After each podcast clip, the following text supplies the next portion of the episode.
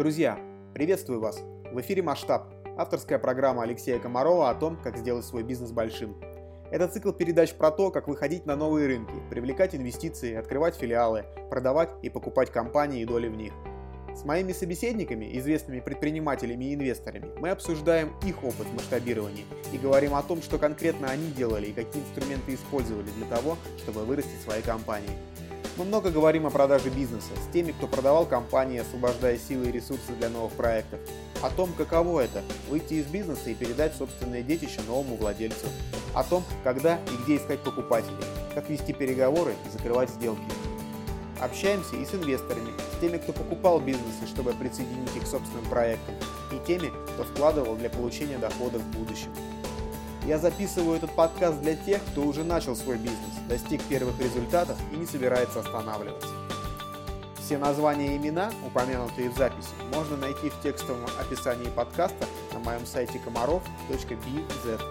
Уважаемые слушатели, сегодня у нас в гостях девушка, бизнес-леди, основатель юридического сервиса Юрбюро Вера Жукова. Проект участвовал в седьмом наборе Free и впоследствии получил дополнительные инвестиции от фонда уже на сит-раунде. Юрбюро автоматизирует типовые процедуры по регистрации и ликвидации компаний и готовит документы для сделок, организовав удобный консьерж-сервис для предпринимателей. Впрочем, сейчас Вера сама все расскажет. Вера, привет. Привет.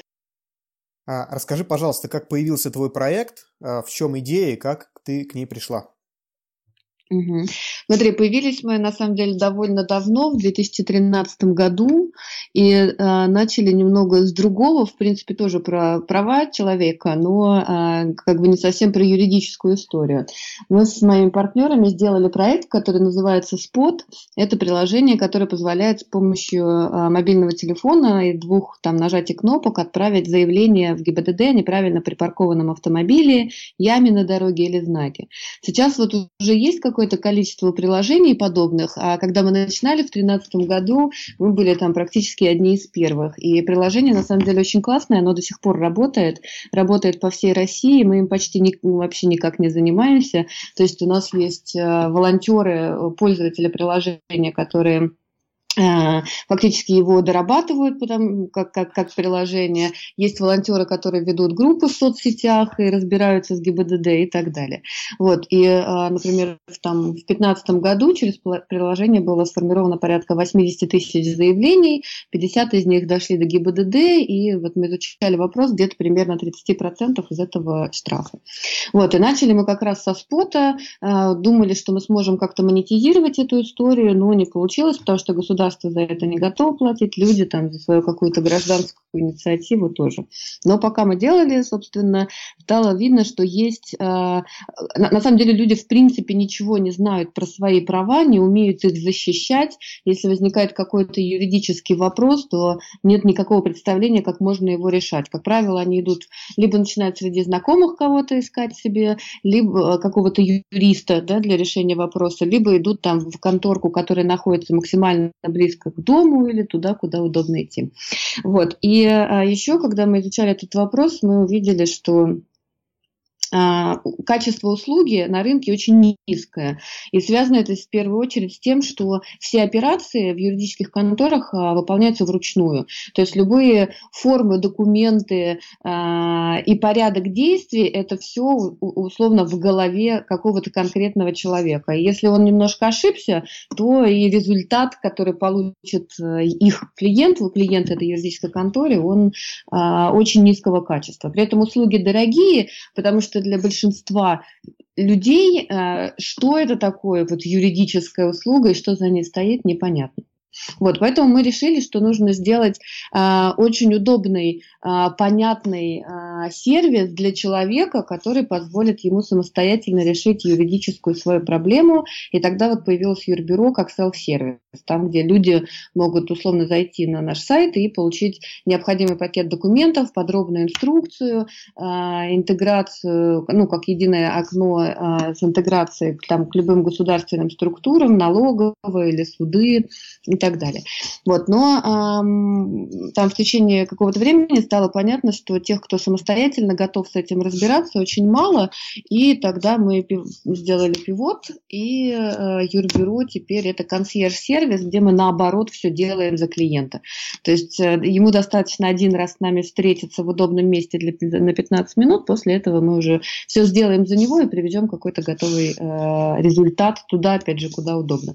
То есть у нас нет никаких э, офлайн офисов куда клиенту нужно приходить, мы всегда приезжаем сами, и, самосто... и как бы выступаем для него в том числе и гидом того, как ему действовать, какие необходимо принимать решения, собираем всю информацию. Единственное, что вот его привлекаем только в каких-то. А, необходимых или объективно важных ситуациях.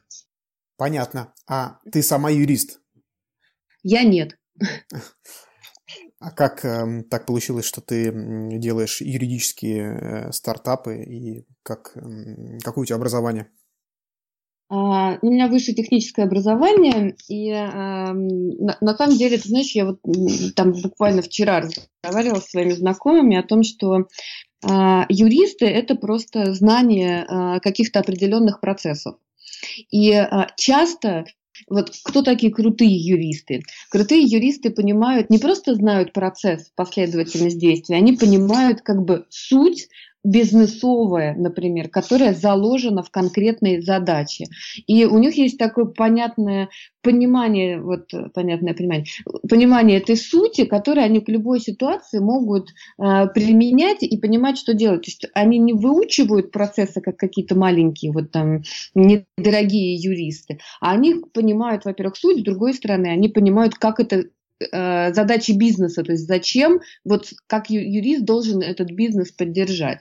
И э, вот мы сейчас предлагаем в Юрбюро только э, регистрационные услуги, услуги, которые связаны с регистрационными действиями.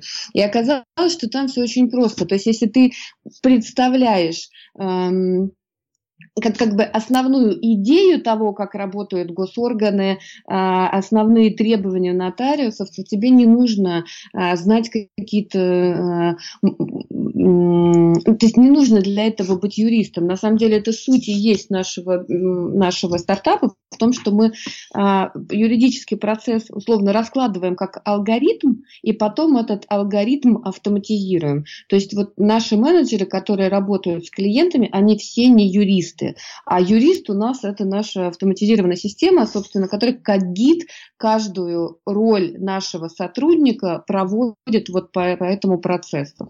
А, с, с одной стороны. С другой стороны, это про а, подготовку, например, документов, где мы на входе задали какие-то параметры и на выходе получили конкретный пакет документов. Поэтому я, так же как и мои сотрудники в основном, не юристы. Естественно, у нас есть юридическая экспертиза, которую мы используем используем в начале для а, разработки вот этого самого процесса. Но дальше не нужно быть юристом, как оказалось. Очень интересный подход. А, а в чем отличие от конкурентов? А, вообще есть конкуренты у твоего бизнеса? Да, но конкуренты, на самом деле, естественно, те, кто предлагает регистрационные действия, их огромное количество, потому что рынок, в принципе, юридический в России для частных лиц и малого бизнеса, а, он вообще никак не структурированный и представлен огромным количеством всяких мелких контор, да, то есть их огромное количество. Есть рынок, который э, работает с корпоративными клиентами, там все понятно, там есть игроки, поделенный рынок, качество соответствующее, деньги и так далее. А рынок, про который я говорю, там огромное количество денег, но нет ни одного понятного игрока или игрока, который бы занимал бы больше, чем полпроцента там, доли рынка. То есть это э, совершенно дикий, не сложившийся рынок. И конкуренция конкурентов, конечно, огромное множество. Если выйдешь из метро, то часто встретишь человека вот такой рекламе бутерброда, да, на котором написана регистрация ООО.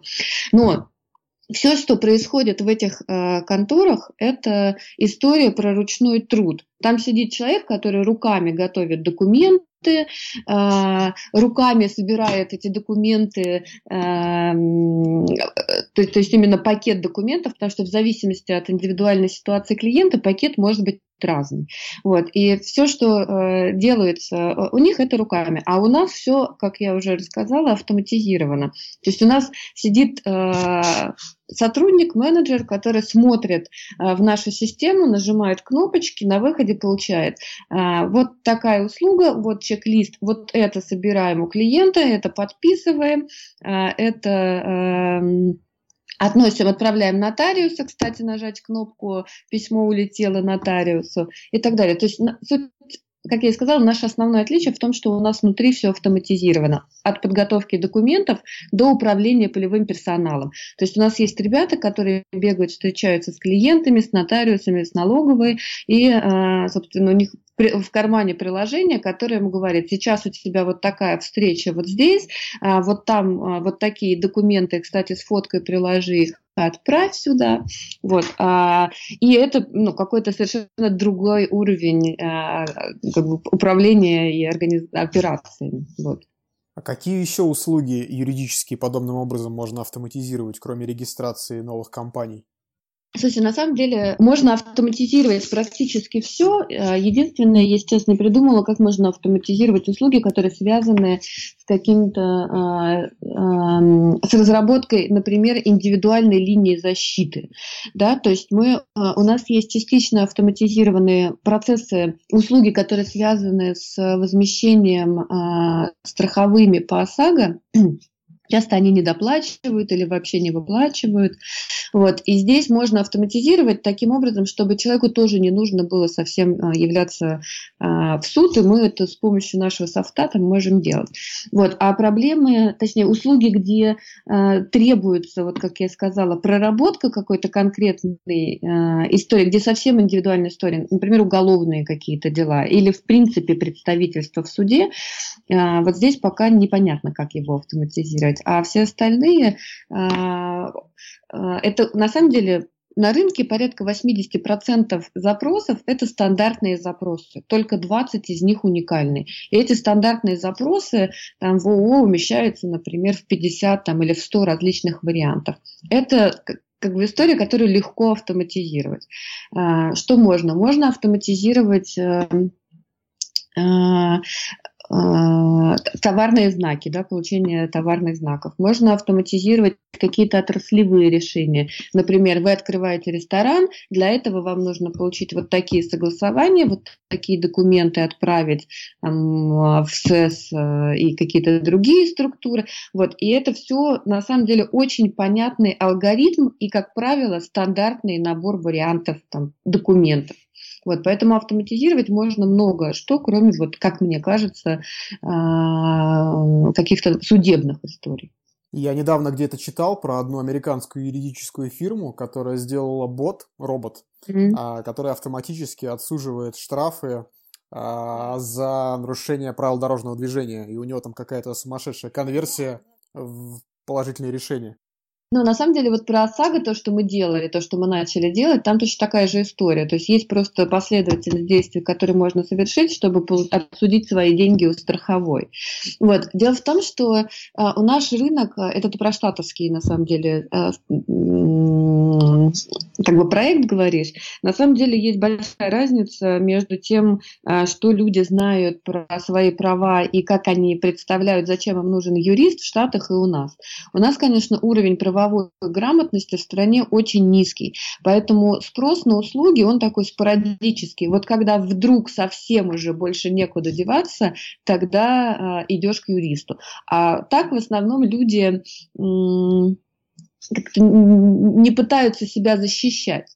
Вот, поэтому понятно, что когда в Штатах подобные инициативы, там, конечно, намного более развит рынок. И у них, кстати, есть очень интересный проект э, LegalZoom, по-моему.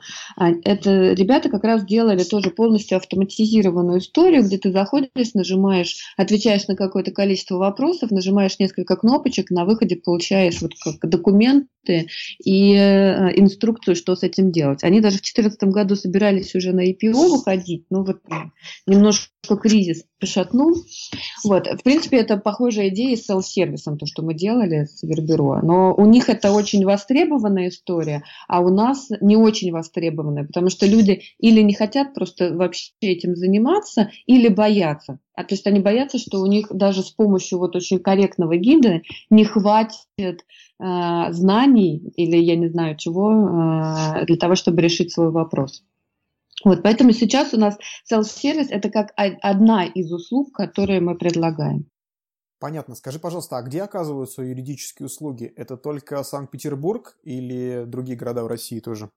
А у нас есть, мы работаем вот по, по принципу консьержа, то есть где мы все время приезжаем к клиенту и все делаем максимально за него. Это Питер и Москва. А в принципе мы работаем по всей стране, то есть self-сервис всегда работал по всей стране, и у нас очень много клиентов, например, из Сибири. Вот. И еще в рамках консьержа мы сейчас можем точно так же, вы прислали нам документы, мы прислали вам в ответ пакет, пакет э, документов, необходимых для регистрации, например, подробную инструкцию, что с этим делать. То есть у нас полный консьерж в Петербурге и в Москве и ограниченный вот такой в плане подготовки документов, это э, в остальных регионах. Понятно. А сколько, насколько большой бизнес э, сейчас, сколько сотрудников, клиентов, какие показатели ты можешь озвучить? Ну, на самом деле бизнес находится в начале своего пути, и, в принципе, наша задача минимизировать э, количество сотрудников внутри именно за счет автоматизации. То есть, в принципе, э, идея, э, где... То есть сейчас у нас есть несколько ролей, например, это селзы, например, аккаунты, и полевые аккаунты. СЛЗ, понятно, доводит клиента до момента решения что он купил услугу, аккаунт сопровождает всю сделку, полевой аккаунт – это человек, который бегает, а, встречается с клиентом, с нотариусом а, и так далее. В принципе, идея, чтобы всего на сделке было вот два человека. Это тот аккаунт, который в принципе ее ведет, то есть у него больше знаний, и полевые вот курьеры, которые перемещаются между нашими партнерами. Сейчас это 10 человек э, внутри э, у нас работает, э, клиентов где-то порядка 100 ежемесячно, это показатели растут, выручка вот последние месяцы это где-то в районе миллиона. Это уже ваш заработок, комиссия, да? А, это наш доход. А какое количество клиентов обращается к вам повторно но на самом деле, вот когда мы только начинали, э, этот показатель был где-то на уровне э, от 40 до 60 процентов. Это рекомендации и возвраты. Вот сейчас, когда абсолютные цифры начали расти, то э, вот этот процент он начал немного сокращаться, где-то в районе там 20-30 процентов. Это люди, которые возвращаются или приходят по рекомендациям. Просто так как у нас, тем не менее, ограниченный спектр услуг регистрации регистрационные действия, то они как раз требуются, а, наверное, не так часто. Вот. Когда мы расширим предложение до а, сопровождения бизнеса юридического да, в обычной его деятельности, понятно, что этот процент точно вырастет. В какой момент стало понятно, что бизнес может стать большим? Было ли изначально такие цели делать масштабный бизнес? Ну да, ну, на самом деле мы, э, даже начиная со спота, у нас изначально была идея про масштабы. В принципе, вот как я сказала, спот, например, работает по всей стране.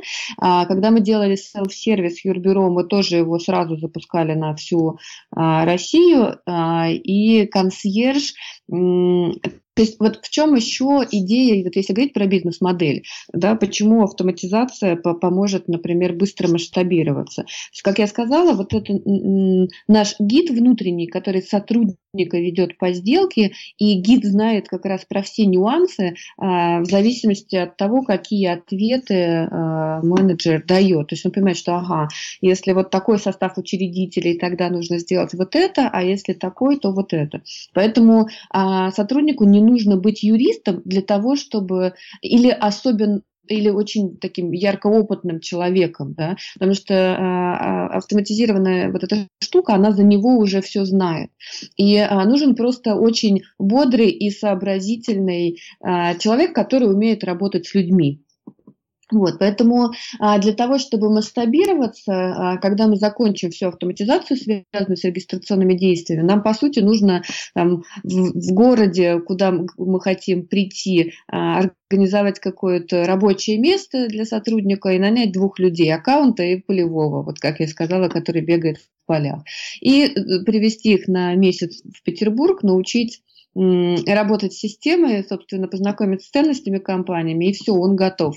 Потому что он открыл этот софт, ему больше, по сути, ничего не нужно знать никаких нюансов, потому что он за него уже все подумал. Вот, поэтому а, мы, естественно, не строим регистр, компанию регистратора, который будет работать в Петербурге и в Москве.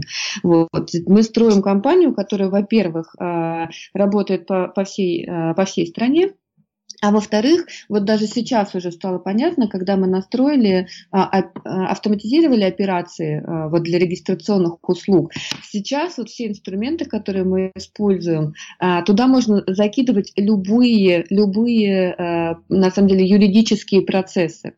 Просто садится юрист, из кубиков составляет э, как раз вот этот вот гид, его учит, и все. то есть мы туда можем любые услуги юридические быстро закидывать. Понятно, что там нужно какое-то месяц, полтора, два на адаптацию и м, понимание этих деталей, нюансов. Вот, но в принципе все, что мы делаем, это для того, чтобы быстро масштабироваться как в объемах оказываемых услуг, так и географически. А как ты создавала эту автоматизированную систему или гид, как ты его называешь? Кого ты привлекала а, для того, чтобы ну, первоначально создать эту систему юридическую? А, но на самом деле, а, так как нужно было разобраться, то у меня были а, такие юридические, наверное, консультанты, которые а, работают в, вот в конкретной а, сфере. То есть у меня а, был очень крутой юрист, который занимается всякими регистрационными штуками. Но чтобы разобраться, я все делала сама. То есть вот когда мы начинали а, от, от составления документов до похода в, нота, к, в налоговую, к нотариусу и работу с клиентами, я все это делала сама для того, чтобы а, юристу очень сложно... То есть юрист считает, что его деятельность нельзя автоматизировать. Понятно, у них есть такое вот о себе в том числе представление, что это слишком уникально, слишком много нюансов а, и так далее. На самом деле, поэтому рынок в том числе э, сейчас никак э, э, не развивается, то есть не, складывается, потому что уровень проникновения, вот как я сказала, технологий очень низкий. И еще потому, что у игроков рынка нет понимания, что э, автоматизация это их инструмент там, захвата рынка, э, развития, масштабирования своей компании и так далее. То есть они просто не, не знают и не понимают, как этим пользоваться. А, вот. Ну, а мне было, в свою очередь, нужно научиться как раз понять вот эту юридическую составляющую. Поэтому, когда мы начинали, у меня, естественно, были какие-то консультанты, потому что совсем сложно с нуля прийти, и все равно это э, э, какое-то, какое-то конкретное знание. Вот. Но я это знание накладывала на свой собственный опыт, и вот таким образом мы стартовали. И сейчас, когда мы запускаем новые услуги, а, первое, что я делаю, я делаю сама их руками. Было ли решение подать заявку э, в Фонд развития интернет-инициатив осознанным? Какие цели э, вы ставили перед собой, решив привлечь инвесторов в проект? Слушай, ну, если честно, мы, конечно, туда пошли а, за деньгами, потому что наши вот собственные инвестиции, которые были до этого, они заканчивались, и нам нужно было масштабироваться, поэтому мы пошли во фри за, а, чисто за инвестициями. Вот. А, но на тот момент э, на самом деле про фри ничего, э, я ничего, то есть я знала, естественно, что есть фри, но у меня было к нему довольно скептическое отношение, э, потому что, понятно, это государственные деньги, есть там личное мое мнение о том, как обычно все это устроено. Вот, я не относилась серьезно к тому, что я смогу прийти в акселератор и меня чему-то там научат. Когда стало понятно, что нужно идти в акселератор, это скорее была вот такая необходимость для того, чтобы начать говорить о каких-то инвестициях с фри. Вот, поэтому шли за деньгами, вот, а попали в акселератор. Как ты считаешь, что именно в твоем бизнесе привлекло фонд? А, был ли э, в твоем случае ключевой фактор принятия решения об инвестировании? И что это за фактор? Слушай, я думаю, что э, на самом деле это э, скорее раз, э, разговор про рынок, потому что, как я и сказала, рынок э, не структурированный, э, очень отсталый вообще от того, что происходит, например, даже в смежных отраслях.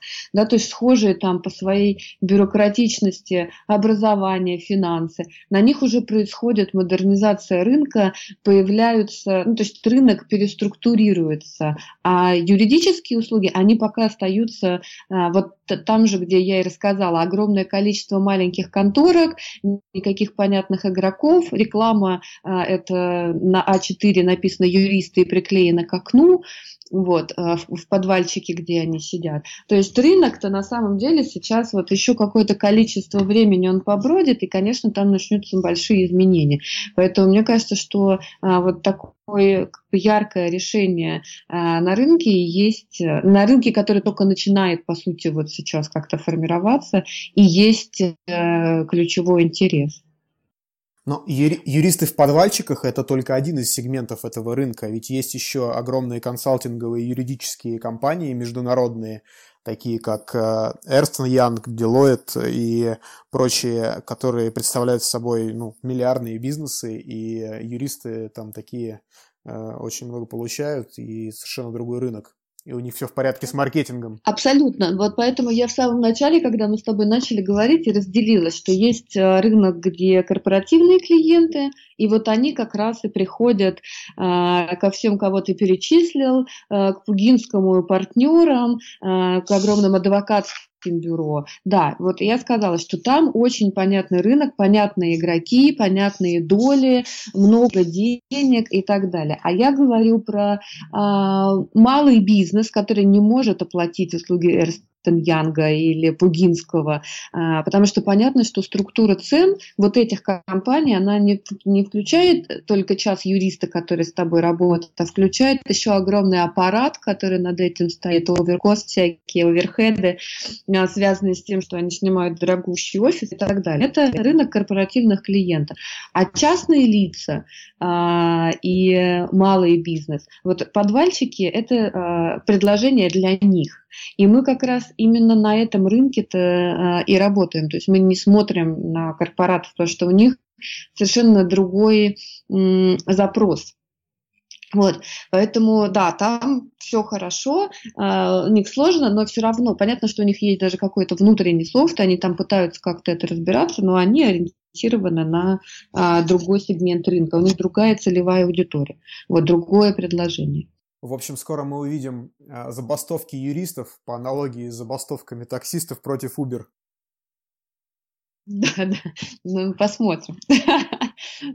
Вот. Но, как правило, на самом деле, сейчас мы, когда это обсуждаем с кем-нибудь из юристов, то м- идет, конечно, отрицание возможности того, что их э, труд и их знания можно автоматизировать. Вот. И я думаю, что на самом деле а, юристы, вот я как говорила в начале, есть прямо очень яркие и сильные люди. И мне кажется, что а, автоматизацию можно забрать вот эти все рутинные а, процессы юридические, а для юристов оставить сложные, уникальные а, дела, где нужно действительно прямо совсем человеческой головой думать про это. Окей, ну это их бизнес, и понятно, что они сопротивляются любым э, сервисам, инновациям, которые могут рынок сделать более прозрачным. Они просто боятся потерять доходы. Окей, а возвращаясь к фонду, ты сказал, что вы пришли в фонд за деньгами, а в итоге остались э, и занимались в акселераторе. И в итоге основная ценность инвестиций э, в случае юрбюро это что? Это все-таки деньги или экспертиза или может быть что-то еще? Понятно, что деньги, которые мы получаем как инвестиции, дают нам возможность э, строить продукт, э, про который я говорю, но я могу сказать, что лично для меня, несмотря на, наверное, сложность э, участия в акселераторе, э, это было, правда, очень полезно, потому что когда мы, знаешь, стартап без, стартапер без опыта стартапства, часто а, есть э, слепые зоны. И вот у меня была примерно похожая история, потому что я думала, сейчас мы сделаем очень крутой сервис Юрбюро, потому что он правда крутой. Вот если ты не, а, никогда ничего себе не регистрировал, а, ты можешь зайти, сделать это очень просто и понятно. Он правда очень классный, удобный, и все, кто им пользуется, по-настоящему довольны. Я думала, что если прийти и сделать такую... Это стандартные ошибки, вот мне кажется, во всех учебниках этого написано, но ты пока сам не наступишь туда, не пон... как-то до конца этого не, не понимаешь. Вот я думала, сделаем крутой сервис, и, конечно, он э, его сразу все начнут покупать. Вот. А вот этот вот э, промежуток знания между тем, что мы сделали крутой сервис, и о нем все узнали, он как-то вот так в сознании в твоем выпадает. Поэтому, когда начинают его не покупать, ты не понимаешь, точнее, ты понимаешь, конечно, вроде бы, в чем проблема, но непонятно, что с этим делать. И для меня, например, вот фри, чем акселератор был очень полезен, тем, что вот у меня эта слепая зона, связанная э, с продвижением, продажей всей вот этой коммерческая история перестала быть слепой. Вот. Поэтому я могу сказать, что естественные деньги и вот это знание именно предпринимательское а, по-настоящему помогло. Окей, расскажи а, про акселератор. Как это было? Действительно ли акселератор ускоряет бизнес и за счет чего это происходит? Слушай, ну я думаю, что ты просто вот как а, человек в начале какого-то пути, вот ты пришел и вдруг начал делать э, какую-то свою компанию. Первый раз. Да, первый раз бизнес развивать. Понятно, что у тебя есть какие-то знания, которые тебе позволяют вот а, свою компанию строить. Кто-то там сильный кодер, кто-то яркий продуктовый, яркое продуктовое видение имеет, вот, а, и так далее. А когда ты оказываешься в акселераторе, ты вдруг, вот как я уже сказала, ты начинаешь концентрироваться не только в той зоне, где ты себя ощущаешь комфортно и профессионально, а ты э, увидишь вокруг, э, в принципе, из чего состоит вот э, управление и развитие, продвижение бизнесом. То есть все зоны становятся очевидны, и тебе нужно вдруг во всех этих зонах понять, а, свои цели, понять, что приоритетнее из этого, и э, как бы развивать то, что сейчас эм, важнее всего. Вот нам нужно было условно понять, в чем же, что же как продукт у нас готовы покупать и как это правильно продавать, как об этом правильно рассказывать. Поэтому, естественно, когда ты начинаешь подтягивать для себя вот эти вопросы, которые ты не думал или предпочитал не замечать, а, и вдруг ты начинаешь ими заниматься и тебе еще есть условно а, с кем верифицировать, насколько правильно ты это делаешь, а, то, естественно, это сразу тебя максимально ну, ускоряет. Это как, как, пон, понятная история. То есть, когда ты начинаешь делать то, что нужно вот прямо сейчас, а, и, и, и то, что полезно, а, как это, наиболее полезно сейчас для бизнеса, а не то, что тебе хочется делать, естественно, ты разгоняешься. И в основном, конечно, я просто помню и по себе, и по ребятам, с кем мы были в акселераторе, что в основном проседает э, именно маркетингово продажная история. Вот. А если у тебя нет маркетинга и продаж, конечно, сложно на этом зарабатывать. Поэтому как только ты туда свои усилия прикладываешь, то у тебя сразу рост виден, и он сразу происходит. В каком режиме ты работала, когда была в акселераторе? Это действительно занимало все время 24 на 7? Ну, знаешь, у меня просто у каждого, мне кажется, вот когда говоришь про акселератор, у всех, конечно, своя история. То есть кого-то, э, там, из ребят, с кем мы вместе были, они прямо испытывали удовольствие, понятно, что уставали, и, эм, ну, то есть для них скорее было в этом много все время позитива, несмотря на усталость, хотя в концу все, конечно, совсем устали. Вот. А у меня была очень сложная история. А у меня была сложная история. Во-первых, мы там через месяц после акселератора а, расстались вот с моим партнером по бизнесу. Во-вторых, так как у меня случился пивот, то оказалось, что разработка, которая у меня была и писала селф-сервис, мне а, вроде бы больше не нужна, а там были аккуратно и тщательно подобранные люди, и мне пришлось с ними расстаться. И вот в середине акселератора а, мне нужно строить бизнес, и акселератор все равно сам по себе занимает какое-то время, довольно много усилий требуется. Вот я осталась по сути одна. Поэтому мне было тяжело и с точки зрения эмоциональной, потому что приходилось выходить из рамки, вот рамок своего комфорта и делать то, что я не умею там и не люблю. Вот я осталась условно без команды, в том числе просто даже без рук, кто мог бы мне помочь помочь э, в каких-то вещах. Вот, поэтому я правда 24 на 7 нет никакого преувеличения, три месяца, и мне казалось к концу, что я уже больше не доживу до финала, до демо-дня. Вот, поэтому для меня было, правда, очень тяжело и физически, и эмоционально. Настоящему такой э, большой стресс. Но это моя личная история. Я говорю, что у всех, мне кажется, по-разному там складывается. Мне было тяжело. И иногда я прямо с удовольствием про это вспоминаю, а иногда совсем без удовольствия. Что ты почувствовала, когда получила первые инвестиционные деньги?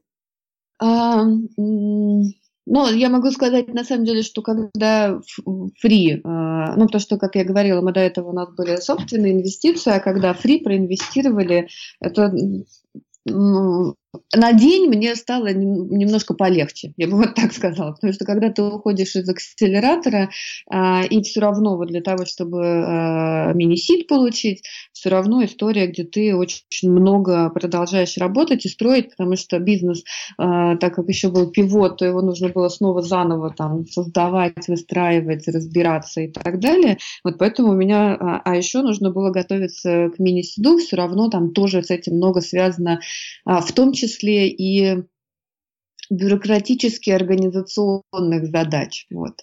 А, поэтому после того, как я получила инвестиции, мне вот на день стало немножко полегче, а потом как бы все дальше началось или продолжилось. Я видел в ассортименте услуг, которые сейчас оказывает Юрбюро, в том числе и структурирование инвестиционных сделок. А, этот опыт а, ты внедрила уже после того, как закрывала сделки с Free?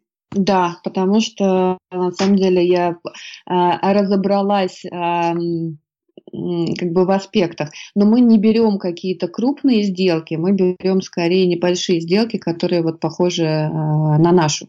Вот, где э, ну, у нас есть, понятно, стандартный пакет документов, который мы адаптируем от клиента, под клиента, и э, понятные как это, майлстоуны, которые проверяем для того, чтобы сделка была безопасной для обеих сторон. То есть какие-то очень крупные сделки, типа раунд-дэй, мы, конечно, не берем. Мы берем вот какие-то небольшие начальные раунды. До какой суммы? А, слушай, это зависит на самом деле. Но где-то там 10-15 это нормальная история, потому что это небольшие деньги. 10-15 миллионов, да? Да. Окей. А, а сколько всего на данный момент Free проинвестировал в свою компанию? А, инвестиции согласованные, условно, которые мы получили, это 15 миллионов. Плюс понятно, что мы что-то получили за пока мы были в акселераторе, потому что там тоже идет небольшая инвестиция. А фри деньги перечисляет несколькими траншами. Вот сейчас у нас был там, заканчивается первый транш от 15 миллионов. Что, что принципиально изменилось в бизнесе, когда ты получила инвестиции? На что потратили и продолжаете тратить деньги? Ну, после того, как мы пивотнулись и э, мне пришлось расстаться с нашей разработкой, э, на самом деле, когда вот консьерж уже получился именно как услуга, то для того, чтобы из нее сделать масштабируемый бизнес, там точно так же необходима в итоге разработка. Поэтому как, после того, как мы получили деньги, это а, автоматизация и а, проверка всевозможных маркетинговых гипотез. То есть мы ищем, продолжаем искать канал, а, в котором, а, через который мы сможем обеспечить такой стабильный и недорогой трафик для себя. Ощущаешь ли ты ответственность за чужие деньги, за инвестиционные деньги? Не боитесь ли тратить их? Э, не мешает ли это работать? Я ощущаю, очень тяжелый груз тратить другие деньги, чужие деньги. Вот. И, и э, со временем, понятно, ты как-то к этому немножко привыкаешь. Вот. Я, в принципе, такая довольно э, трепетная в отношении чужо, чужого, чем я распоряжаюсь. Вот поэтому мне как бы э, ответственность, естественно, да, чувствуется. Работать не, меш, не мешает, чем дальше, тем проще с этим становится. То есть, видимо, понятно, какое-то развитие внутреннее, ты все равно к этому привыкаешь. А, расскажи, пожалуйста, а как развивался проект между э, пресид раундом, то есть акселератором, и потом уже сидом? Как получилось, что вы пришли к этим дополнительным деньгам? Вы намеренно э, целились туда?